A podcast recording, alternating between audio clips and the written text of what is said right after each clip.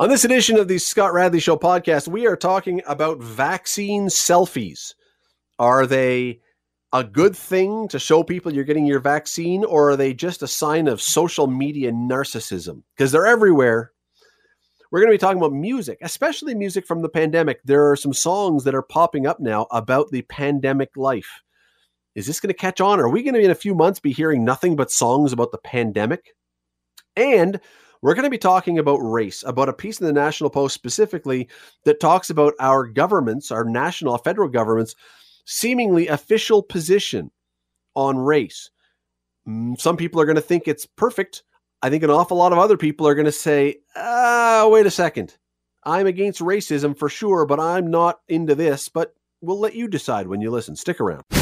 Today on The Scott Radley Show on 900 CHML there has been a trend lately that you probably have noticed. Ab- you will absolutely have noticed this if you are a social media user, if you're on Twitter, if you're on Facebook, if you're on Instagram, if you're on wherever. You absolutely will have seen the vaccination shots. Someone gets their COVID shot, and chances are, very good chance, they will post a photo of it with a witty phrase like jabbed or got mine or something else. Um, I I tend to think when I look at a lot of these that it's a little bit ridiculous and it kind of is further evidence of the rampant narcissism that social media spawns that everyone feels like their inoculation is important to everyone else. And in the broad sense, I guess it is. But anyway, not everyone agrees with me. Not everyone shares that view. Some think this is really helpful. And they have an argument to make. They have a, there is logic behind their debate. Uh, more helpful, they would, you know, they would argue certainly uh, no one's arguing that social media sometimes brings out the narcissist in us, but the shot of people getting this would be more helpful than looking at someone's lunch that they post or a tree or something else. There's reason for this. Well, let me bring in Tim Caulfield. He is the Canada Research Chair in Health and Health Law and Policy at the University of Alberta. He is a well-known author who has written a whole bunch of books a couple i mean he's written a bunch um, the cure for everything and untangling the twisted messages about health fitness and happiness. And one of my personal favorite titles of any book ever written is gwyneth paltrow wrong about everything when celebrity culture and science clash. Uh, tim caulfield joins us now. Thanks for doing this. Really appreciate it. Thanks for having me on scott so I said off the top, and uh, you know, I see all these people who are posting these photos, and I kind of think to myself, oh, okay, I mean, that's a little bit of narcissism going on there. Is it just look at meism, or is there something bigger going on here? Yeah, I, I heard your intro there, and I totally get it. I totally get it. I know many people find selfies sort of in general grating. You know, they're sort of the quintessential annoying thing that happens on social media um, they've almost become the norm on social media, right? The way you communicate is is is through selfies.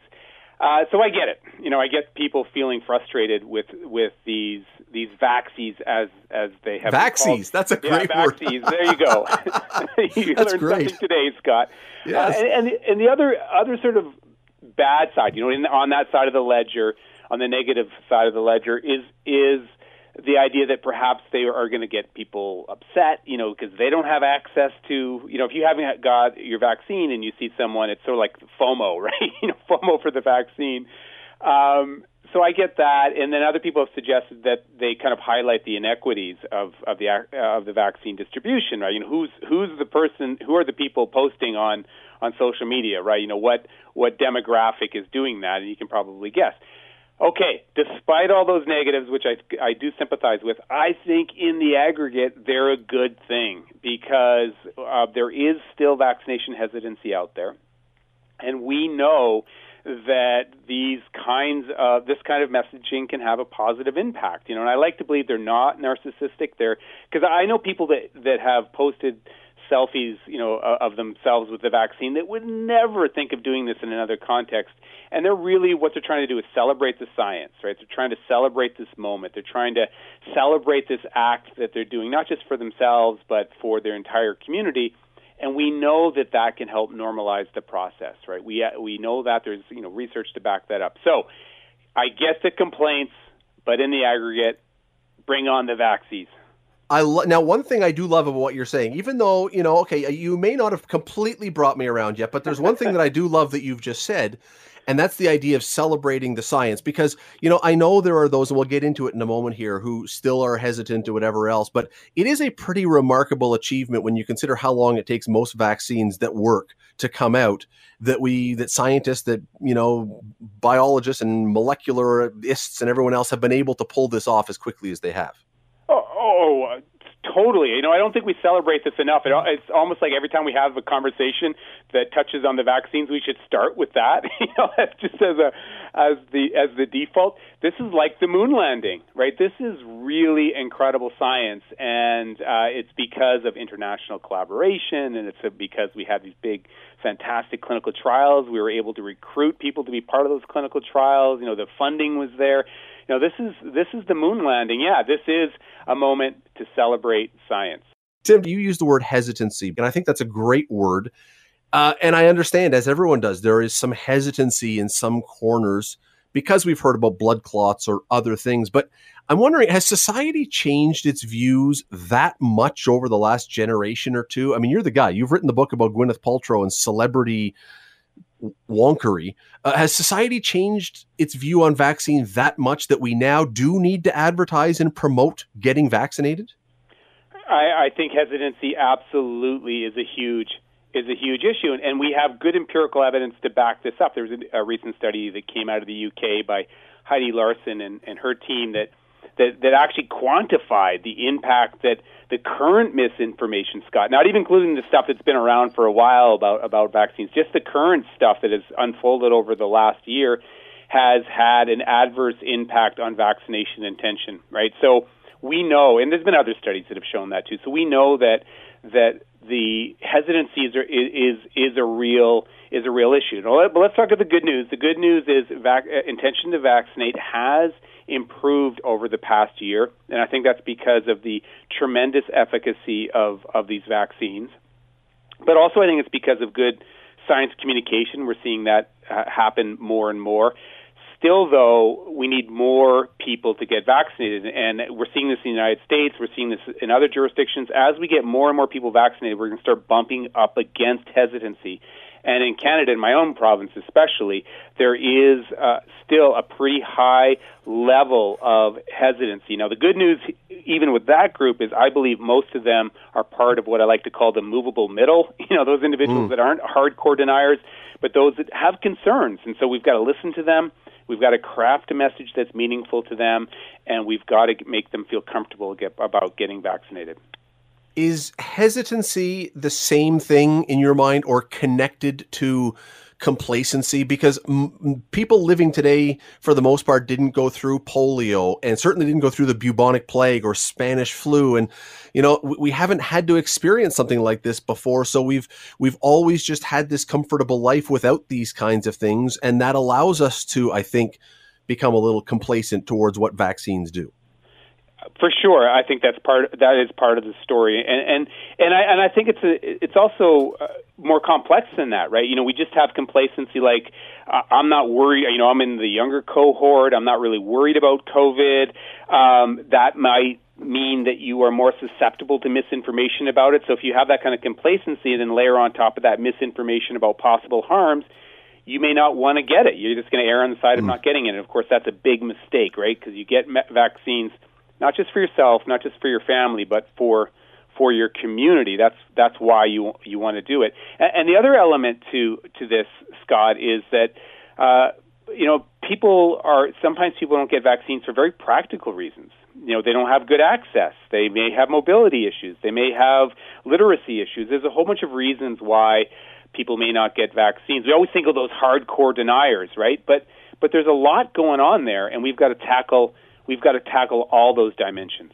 And that for, for sure, for sure. Although I would say it seems anyway, um, uh, you're the expert, not me, but it does seem that it's ironic we're talking about selfies and social media because it seems that social media in a lot of ways is the prime driver of the conspiracy theories and of the reason people might be hesitant stuff they've heard on social media yeah you're exactly right and I, I think i think it is it is ironic but it's a good irony it is a good irony because we want to go to where the misinformation resides, right? And and you're there are there is good research to suggest that this is largely, not entirely, but largely a social media phenomenon. This this infodemic we're living in, and so uh, that's the other reason I kind of like uh, selfies. Why I, I like vaccines because they go to where the misinformation resides. They're a counterbalance to that misinformation that is just flooding social mm. media. It's the good stuff. If we didn't have Twitter and Facebook and Instagram, would we? Would you and I even be having this discussion today? Do you think? Oh, what a great question. You know, I, I really don't think. Maybe you know, my research colleagues out there may disagree with me. I really don't think it would be this intense. I really don't think so. I think it would be it's so much it would be so much more difficult to spread the misinformation. Uh, you know, the information channels would be easier to to control, and I, uh, people may not like that word control, but but uh, I, I think it would be very different. Well, I mean, historically, and I, I don't know what happened, but polio was probably the last one of the last times anyway that everybody had to rush out or tried to get vaccinated. Were there hesitations when the polio vaccine rolled out? Do we know from history? Yes, yes, we do. There's always been there's always been hesitancy associated with vaccines right right from the start. And and some of it had a, a similar kind of vibe to what we have today. You know, issues about government overreach, uh, issues about consent, uh, and there was misinformation about the the contents of, of the vaccines. So it's it's always been there, and and sometimes it has been a tie to um, other ideological agendas. Uh, but it is, as you highlighted earlier, it is very different today because of social media, right? Because social media makes it so much easier for those pushing misinformation just to create doubt, you know, to, to and, and sometimes that's all you need if you layer on top of of of the doubt some complacency and, and other hurdles and barriers for people getting vaccines. You know, the combination of all those factors can mean that they're not going to get vaccinated. So, for sure, social media a big part of this story. Tim Caulfield, I really appreciate it. If you're needing, those of you listening, if you're needing something to read, a really fun read today, Gwyneth Paltrow is Gwyneth Paltrow wrong about everything when celebrity culture and science clash. Go look it up. It's a great book. Thanks for doing this. As always, love having you on. Thanks a lot, Scott.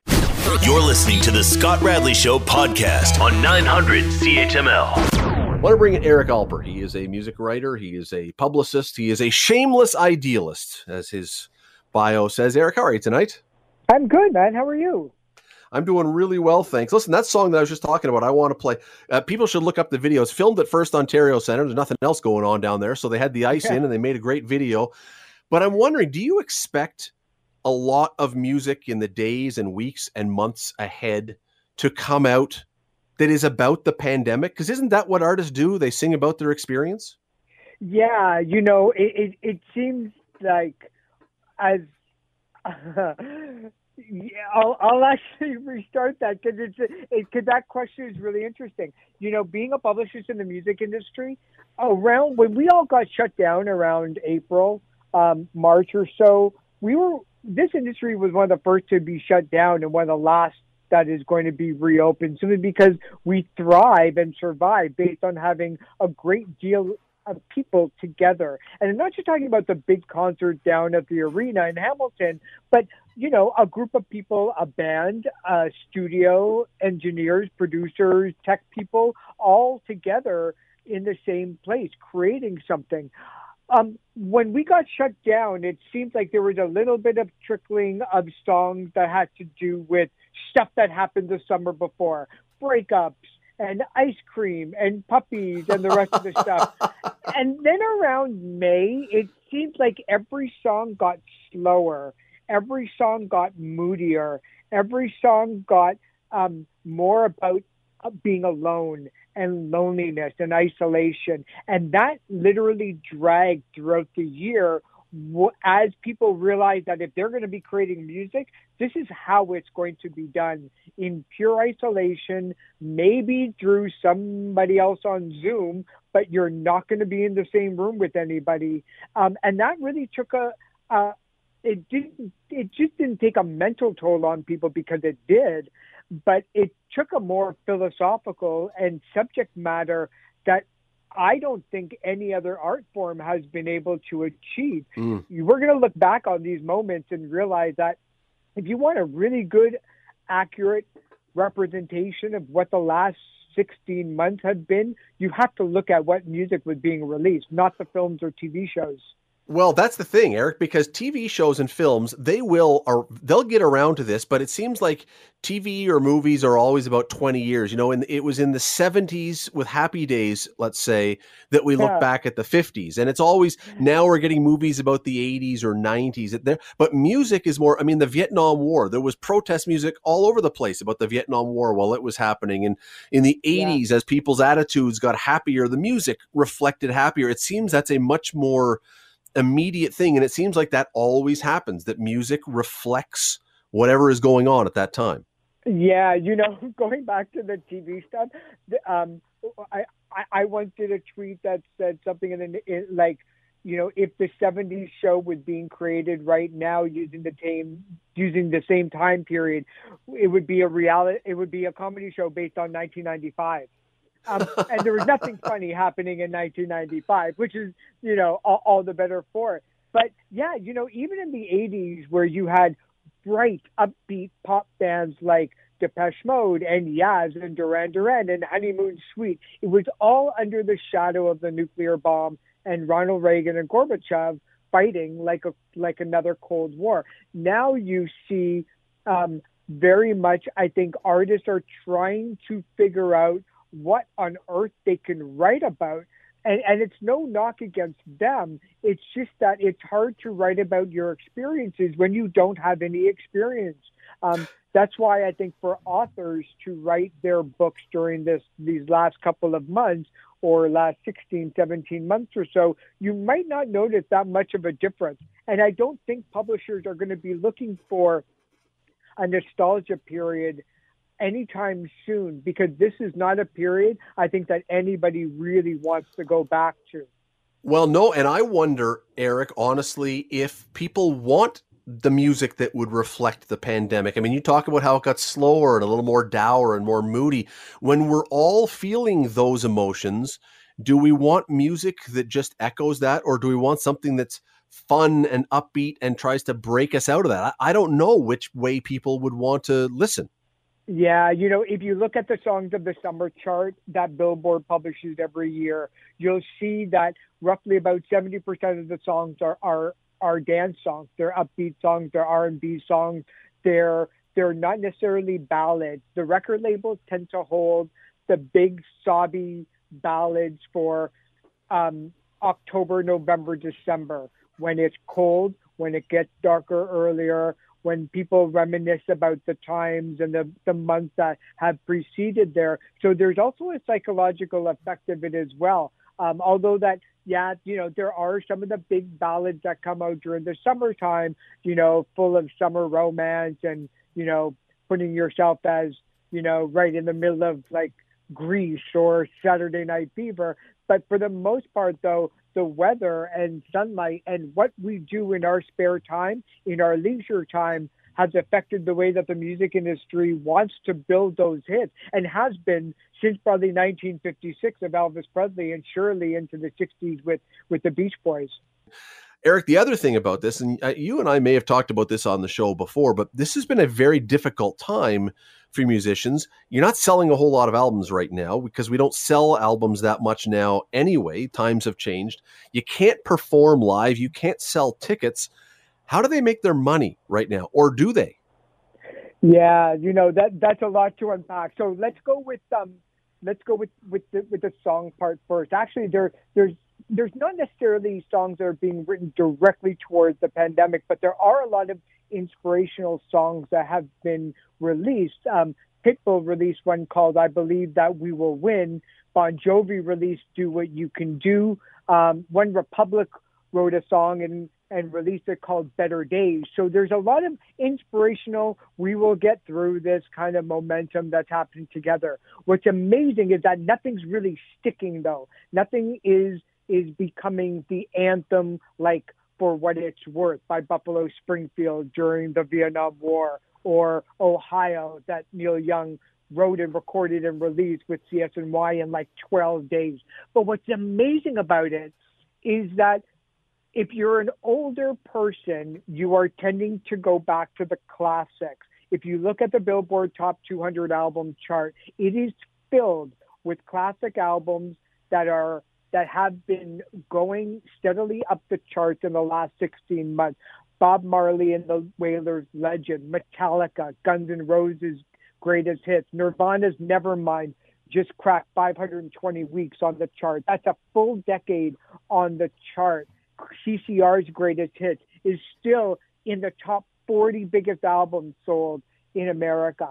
But if you're a younger person, you have probably a little bit of interest in that kind of stuff. But on the Billboard Hot 100, it's six songs straight have been number one for the one week.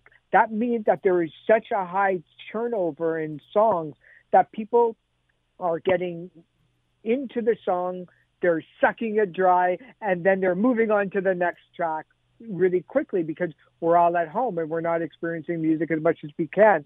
So it's almost like if you're older, you're kind of going back to the comfort zones of your youth and when times were really good. And if you're younger, you want variety. You don't want to get stuck into a rut whatsoever. And I find that's really amazing right now. I found a website, and I wanted to bring this up because I, I found this fascinating. I, I, came across this website, and it yeah, I did too. I, yeah, and I don't know for the last hour. yeah, and I don't know how much I trust it, although I don't know why I wouldn't. Um, it's it calculates based on I guess it's based on knowing how much an artist gets paid per listen, and then how many listens they get on the different uh, uh platforms. But you can look up basically any artist and find out how they have been doing during the pandemic, money wise, by looking at how much they've been listened to. And, you know, some like Drake is, you know, Drake is Drake. Drake is making a fortune because everyone's listening to Drake. But I mean, I started typing in bands to see how they did. And okay, we're, we're in Hamilton. So I put in the Arkells, for example. Again, if the Arkells uh, want to call in and tell me that their accounting, their accountant says this is not true, that's fine. But this thing says, okay, Spotify this year so far they've made or i don't know if it's this year or in the last 12 months nonetheless uh, $29000 by itself for five guys not a lot but YouTube Red $75,000, Amazon Music 111,000, YouTube official content 15,000, Napster 98.95 thousand, Tidal 92,000, Apple Music 52,000, Google Play 51,000, Deezer 40,000, Amazon Prime 31,000, Pandora 14,000. You know, it's it's this is a dry time for musicians, but th- that's not nothing it's it's not nothing. Now, the Arkells happen to be one of the biggest bands in Canada, so let's let's say that that's the top one tenth of one percent of artists that are actually doing okay to well. Now, divide that, as you said, by five band members, a lawyer, the record label, whoever owns the master, the producer, all the way down to the distributor and then to the band, which gets paid last. So on average, you know, when people say that Taylor Swift helped sell, you know, hundred million dollars worth of tickets, she's probably ending up with maybe one fifth or one sixth of that because out of that come costs and staff and, and all the rest of the stuff that goes on to making the Taylor Swift incorporated machine just run smoothly. Um, so it's fun to go to royalties-calculator.com just for giggles, just to go type in Tears for Fears or you know, Duran Duran or or something like that, and just to see how much money bands like this are making, um, knowing full well though that they would probably may be making ten times that on a twenty dollar yes. CD, on yeah, a thirty five dollar T shirt, and so forth. And Eric, we got to run, but I mean, I just we just we started this segment by talking about the Trews, and so I looked up because they've just got this new song out, and you know th- their numbers again, it you know good band Popular band, uh, Spotify, 6,000. YouTube Red, 15,000. Amazon Music, 22 and a half. YouTube Official, 3,000. I mean, you start going through this, you just see that these are difficult days for even musicians that have name recognition. They are not getting what they normally get. It's tough times. We'll see. We'll see if when this thing is over, and we got to run. But we'll see if this thing is over. If all of a sudden, as we've heard from a lot of people, everyone is just dying to get out and spend money on concert tickets and put some money back in these artists' pockets, or if this is the beginning of a difficult time. We're going to find out, I guess. Um, Eric Alper, we always love having you on. Thanks for taking time today. Hey, no problem, man. We'll definitely talk soon enough. Thanks for having me. We will for sure. And yes, the uh, the site, if you want to look it up, royalties-calculator.com, and you can very easily find yourself blowing a lot of time on there, typing in the names of all your favorite bands and artists and going, oh, how are they doing? You check it out. It's kind of fun. You're listening to the Scott Radley Show podcast on 900 CHML. Well, as everybody knows, I think Canada has, like every country has, ambassadors and diplomats and other people who represent us in countries around the world. Every country, I think, just about every country does this. And it operates, these people operate under Global Affairs Canada. And we want these people to be respectable members of Canada. We want them to be representative of what we stand for. We want them to reflect our values and our traditions and they are Canada to the rest of the world. And to that end, they receive training in a variety of things and they receive guidance. Well, they also receive training in race issues because that is certainly a hot button issue in the world today. As if you haven't noticed that, I'm sorry, you've been asleep. You might, though, be a little bit surprised to learn what they are supposed to accept and the philosophies around racism that they are supposed to adopt and study. Tristin Hopper wrote about this in today's National Post. I want to bring Tristin on because it this is this I, I read this twice and I'll probably read it again. A fascinating piece, and as I said, one that I think is going to catch some people by surprise. Tristin, thanks for doing this. I appreciate you taking a few minutes to join us. Oh, anytime, anytime. Thank you. Uh, so l- let's go back for a second. Once upon a time, we've always had, I think, a, a race policy in this country, or for a very long time. And for the long time, the official government position that was we were to be supportive of equal opportunities and we weren't to be racist against people and we were to try our very best to be fair and to not be anti somebody because of their background or you know on and on all the things i think that most people would say we think that has changed it seems in recent years Mm, and maybe a lot. explain where it's gone in recent years. Yeah, this is just uh, this was basically prompted by the idea of so uh, over the last two years you've seen uh, sort of a ramping up of anti-racism, uh, and that's quote uh, anti-racism unquote training um, within Ottawa, and I think people hear that and they think, well, that's just you know anti-discrimination training. So I, I think a lot of people just sort of are envisioning a training that they've gone through in their workplace. Um, I know I've gone through a bunch of these. You know, just the basics. Uh, you know, don't ask your coworker about their their DAS. Don't ask where they're from. You know, don't say. You know, don't question if they're Canadian if they're a different color than you are. You know, the basics uh, that you know you need to function in a multicultural society. Now, this is a lot different. So, anti-racism training um, is predicated on the notion that it's it's not seeking an absence of discrimination. Um, basically, this is in, you, you've probably heard the term critical race theory. Um, yes. It, it's explicitly um, in support of uh, critical race theory, and critical race theory is different than typical anti-discrimination. Anti-discrimination is just oh, treat everybody as individuals and do not discriminate. Uh, but critical race theory isn't seeking an absence of discrimination. Um, it's basically it's coming at it from the standpoint that everything, like all of society, is so racist and so white supremacist. An, a lack of discrimination would just further that racist system. So the only way to go against it is to have active anti-racist, like race-based policies. So you can't just have a race-blind system. In fact, critical race theory says oh, that that in itself is white supremacist.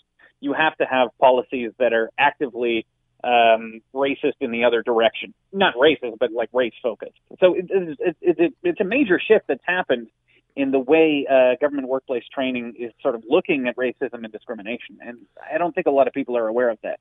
Okay, and so uh, again, in short, what you're what I think what you're saying, and tell me if I'm overstating this. Sure. This theory, this philosophy would say the entire system that we live in, the entire Canadian way of life, the entire system has racism coursing so thoroughly through all of its veins that it's essentially irre- irreparable or I- intolerable as it stands. The entire thing kind of has to been has to be dismantled or changed entirely to make it right. Is, is that over an overstatement? Basically, yeah, you'll you'll see different uh, definitions of what critical race theory means. So this is sort of an academic uh, theory that began in the 1970s and it's really ramped up uh, in recent years. So uh, the authors uh, Robin DiAngelo and Ibram X. Kendi are usually the most uh, popular sort of conveyors of this theory. Uh, but yeah, the general thing is that uh, yeah, they, they they talk a lot about systems of power. So they're like racism is not about the individual. Racism is about an entire society that was specifically built to be white supremacist. Um, so yeah, it, it is basically alleging it's it's an American philosophy, and it's alleging that yeah, all of society, all of institutions, corporations, whatever, um, are basically irredeemably racist uh, without specific uh, anti-racist policies put in place. See, this I think is where a lot of people are going to have a discussion about this or have an opinion on this because, once again, and you've already said this, and I just want to highlight this the author behind this theory, the authors behind this theory, would argue that there's no such thing as not racist. That someone listening right now who doesn't feel badly or anger or negative towards black people or Asian people or anywhere else, that's you may not be racist, but it's not enough to not be racist. You're either anti-racist, so actively working against it, or you are automatically racist. I, and again, I think there's a lot of people who would say, well, by that definition, maybe most Canadians would be racist. I mean, again, is that too? But I don't know how many Canadians would fall into the definition of not being white Canadians would fall into the definition of not being racist by that definition. So yeah, this, this kind of uh, this this differing view, uh, it, it, came out into the open probably most publicly uh, during the BC provincial election, and I forget forget what the debate question was, but it was like, what are you going to do to address systemic racism in BC or something? And then the premier John Horgan uh, who's an NDPer, um, he said, "Well, you know, I, I treat everybody equally," and he, I think he said, "I quote, don't see color," and he got into right. a lot of trouble for that um, because, yeah, if you're following this philosophy, you're saying, well, just not seeing color and treating people just as individuals, and I mean, maybe that's true. Uh, maybe John Horgan does every person he encounters, he is just treating them regardless of what their color or anything is. A critical race theory is more, no, you should acknowledge people's color and then treat them differently um, as a result of that. So they're basically making the case uh, that if you aren't acknowledging uh, race, um, all you're doing is basically allowing society to sort of cover up for uh, inequality. That's that's part. So it's part of the reason why you're seeing. If you looked at uh, the federal budget that came out on Monday, um, there's a bunch of new funding for like race uh, focused data collection. So the, the the assertion is basically if we don't have data collection on like you know which races are being impacted by which policies, um, we're racist policies. One of uh, okay, now let, us let's, let's ramp this up a bit, and we'll go right to the headline of your piece. Now I know you know I, I work in newspapers as well. I know you didn't write the headline, but nonetheless, that's what people no, notice. I did write the headline. Oh, you yeah. did write this one. Okay, well that's okay. One of the key issues that you bring out, and this is the one among all this stuff. People can agree with critical race theory or not, or find parts that they think make sense or not. That's that's their choice. One of the really interesting things that I think is one of the points of your piece and of this government official position, it seems, is that under this philosophy, only white people can can have the capacity to be racist. That that is going to have a lot of people the, saying, uh, "Wait a second." Hmm? Go no, go ahead. Oh yeah, that's specifically mentioned in the global affairs material. So that's not me sort of adulterating what it says. It, it actually there's a myth and fact section within the global affairs materials that says myth um, non-white people can be racist. So the way they explain it is they basically say, um, you know, racism has to have uh, power behind it. So again, this is this is moving away from the traditional view of racism, where it's like, oh, this, you know, racism is just you know prejudice. It's the the the feelings within someone's heart. It's like, no, no, no, no. This is this is a whole society-wide, you know, conspiracy type thing. So they're saying, yeah, only white people um, can be racist because they have the power of the state and, you know, they're beneficiaries of a racist system, so they're the only ones that can be racist. So they say, yeah, well, there's uh, non-white people, uh, but that's completely different. So, yeah, it is pretty openly, explicitly stated uh, that non-white people can be racist. Uh, only white people can be racist. And, uh, yeah, that's probably the most shocking part of the documents, and I've obviously gotten a lot of mail from this. Um, I was just going to ask you what kind of response you've had. A, a, lot of non-white people who are like, "Well, that's ridiculous." You know, I'm I'm of Chinese extraction, and you know, I've got plenty of uh, racist Chinese friends, or you know, whatever. Uh, so anyway, I'll leave uh, your listeners to come to their own conclusion. But that is sort of a fundamental um, basis of critical race. But this, this, because of who this is for, this is the official position of our government, I guess. Uh, yeah, in, in the case of global affairs. So I haven't seen the uh, anti-racism training materials for other departments, but uh, presumably it, it's very different. I've just heard uh, a few voices from within the government saying, "Yeah, I went through this training. and It's about the same at the uh, other departments." Now, look, you're not the one who you authored this column. You didn't author this guideline. You didn't author this philosophy. But I, I mean, when I saw this, um, uh, me nor I think I would hope most people listening would take issue with the fact that white people have been racist in the past, can be racist, are racist. No one's disputing that. But we have also, Tristin, seen numerous examples through history of genocides and other things done by ethnic groups killing other ethnic groups. Is that not racist? Hmm? Um, yeah, I think. Uh, I mean, I've understood racism, and I think it makes the most sense. So, racism, as I understand it, is just the you know belief that your own race is superior, and you know it doesn't say only if you're white. Um, so, I I think a majoritarian opinion among, society would be that um, whichever race you are, if you think that's the best race and all the other races are crap, that's a racist. Um, so, yeah, critical race theory really does take a very different view of racism that is unlike anything else uh, we've ever seen. So, yeah, if I'm looking back at history and I'm looking at, say, Imperial Japan, um, you know, storming through China and, you know, treating Chinese people as an underclass, um, yeah, that's a racist philosophy. That's that's Imperial Japan thinking their race is superior to another race. And yet, this this theory that again you've written about that the government seems to have taken as its official position, at least with our ambassadors, is that can't be because only white people can be racist. And once again, I want to clarify here. I don't think Tristin. I, I know Tristin is not, and I am not saying white people can't be racist. We're not arguing that white people are you know, it, it's, no, I've it's heard possible. Some of them uh, today, yeah, there's definitely racist. No, no, uh, clear, yeah. I, absolutely, and, and no yeah. one would dispute that. Um, here's another thing about this: it, are most government positions, especially ones that would be maybe slightly controversial, and this may be more than slightly, are most government positions not made public in some fashion so the people are aware of what our elected officials stand for or what their beliefs are because uh, you had to go through freedom or someone had to go through freedom of information to get this information did you not uh, well, this this this particular uh, one is interesting because uh, this type of sort of anti-racism training, you've seen it sort of spread. Um, it's very popular in the U.S. at high, high within government departments, city councils, uh, corporations. So you've seen it at uh, a lot of places. It, maybe it hasn't spread as widely in Canada, but this is obviously a sign that it is getting to our highest echelons of power. And, and again, as I mentioned at the outset, I think it's being a anti-racism training. I hate racism. This sounds great, and uh, they're not realizing it's it's a very different philosophy um, than I think uh, a lot of people are aware of. So, I yeah, I think people reading my column today were like, you know, I hate racism too, but this this seems a little off two more things about this and we got to let you go unfortunately we're short on time but one there are you write and i'm glad you pointed this out there are elements of this um, that you, you, put and here's a quote from you a chart outlining examples of white supremacy culture includes the principles of objectivity individualism and worship of the written word.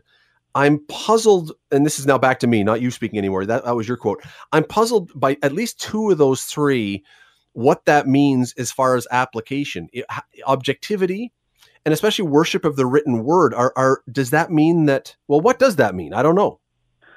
Uh, yeah, so it, it's not elaborated on uh, too much in the global affairs documents, but I'm reminded of there was like this. This got a lot of press. It was sometime last year. I think it was the Museum of African American History in the United States. A similar list. I think it sort of sprang from the same material and they were like, you know, here are the indicators of whiteness. You'll see the term whiteness a lot.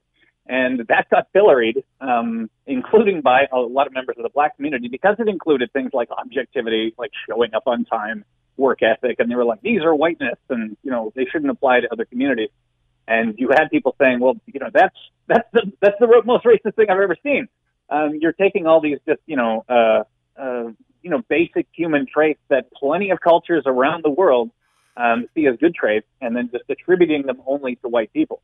Um, so yeah, I included that in the column because it does sort of stand out um, as being particularly strange. Um, you know, it's it's one thing to say only white people can be racist, but then when you're taking sort of things that I think a lot of people would see as objectively positive, you hope your children would exhibit these qualities and saying, "Oh no, that's this is white supremacy." That's that's it's sort of strange from a, a different direction.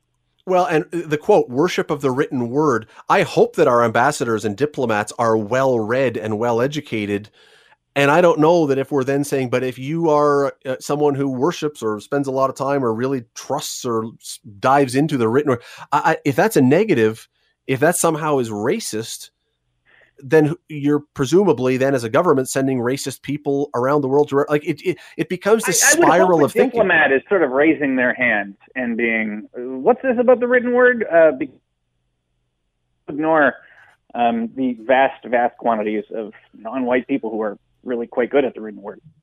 Uh, just before we let you go, what, where does this go? Does this go anywhere? Like, do you wonder if this is an introduction to this into the country that this will become more prevalent or do you think no this is just something that is just going to be here and will stay at this level and we're not going to have it trickle down into the rest of the country i'm not sure i i i, wrote this because as i mentioned i'm not of of what it actually looks like at the sharp end they're just seeing oh government anti-racism training that's fine so um, I don't know. I think it's it's a it's a policy that's so just inherently contradictory in a number of ways. And yeah, it, it has sort of these assertions that just seem wrong to sort of the average person that I'm not sure. This might just all be some, you know, interesting phase in our history. So, um, um, yeah, I, I, I, I would put my money on uh, this probably not being federal policy within five or 10 years. The piece is on the National Post website. You can read it there. Only white people can be racist. Inside Global Affairs Anti-Racism course materials. The author is Tristin Hopper, who's been joining us. Tristin, really, really appreciate you taking the time to talk about this today. Thanks for this. Thank you. Uh, you know, we, we talk about this because, look, I, for some of you, you're going to disagree vigorously with everything we just said on either side. And I, you know, we, we definitely want people not to be racist. I don't think there's eh, like if you're out there saying, "Oh no, I'm fine with racism." Well, that's not acceptable. That's just not. That's not what we want in our country. We don't want people who are looking at other people, looking down at other people, looking differently at other people, holding other people back, being negative to other people, attacking other people, whatever. We do, we want none of that stuff based on their race or their background or whatever else. We've has, we have seen and I mentioned it. We've seen in history what happens when that expands, when that takes root, and whether it's American racism in the South or whether it's anti Semitism with the Holocaust or whether it's you know the haiti massacre once upon a time whatever different groups who are trying to purge other different groups because they're different and whether it's individual by you or whether it's by the we don't there's nobody that, that that we want to give any time or attention to. There's nobody that wants that. There's nobody that wants that. At the same time i'm not sure that our government should be attaching itself to an extreme extreme position that most canadians i would say most canadians would say no i don't i don't buy that theory as truth. I don't buy that theory as fair. I don't buy that theory as where we should be starting with. I think we should absolutely have movements and actions and policies to get rid of racism. And if someone does something that is racist, they should be dealt with. We, we, we don't have time for that in 2021. We just don't. But to go the complete opposite direction and say that white people, only white people can be racist. And then if you read other people who follow, I mean, go online and search critical race theory, and you will find a lot of people who go even further than that. This theory can go a lot further than that. There are some, I read a piece today from a professor in, I don't know where she is, in the States somewhere. And the argument would be well, everything, no matter what happens, no matter who the person is who's attacking who, it is the result of white supremacy. And she was citing the example of a black person attacking an Asian person. She writes, the encounter is fueled perhaps by racism, but very specifically by white supremacy. White supremacy does not require a white person to perpetuate it. And, you know, again, I'm looking at this going, I, we want to get rid of racism. I'm not sure that the answer to getting rid of racism is taking a position that just flips the racism and continues continues to point the finger and concentrate solely and entirely on blaming race. I don't know that that solves our problem. Even if it changes some things, I'm not sure that continuing to just harp on race as a divider is going to get us anywhere. What was that? Th- what was that line by Martin Luther King about the content of your character rather than the color of your skin? Uh, you should read the piece, though. It is a fascinating piece about apparently, apparently, our government's official position, at least through part of the government. It's um, it's an eye opener. The Scott Radley Show, weekday evenings from six to eight on nine hundred CHML. The Scott Radley Show podcast is available on Apple Podcast, Google Podcast, and wherever you get your podcasts. I'm Scott Radley. Thanks again for listening, and do not forget to subscribe to this podcast. It is free. You will never miss an episode. And also, be sure you rate us and review us. Whatever you think of us, we'll take it. Thanks for listening.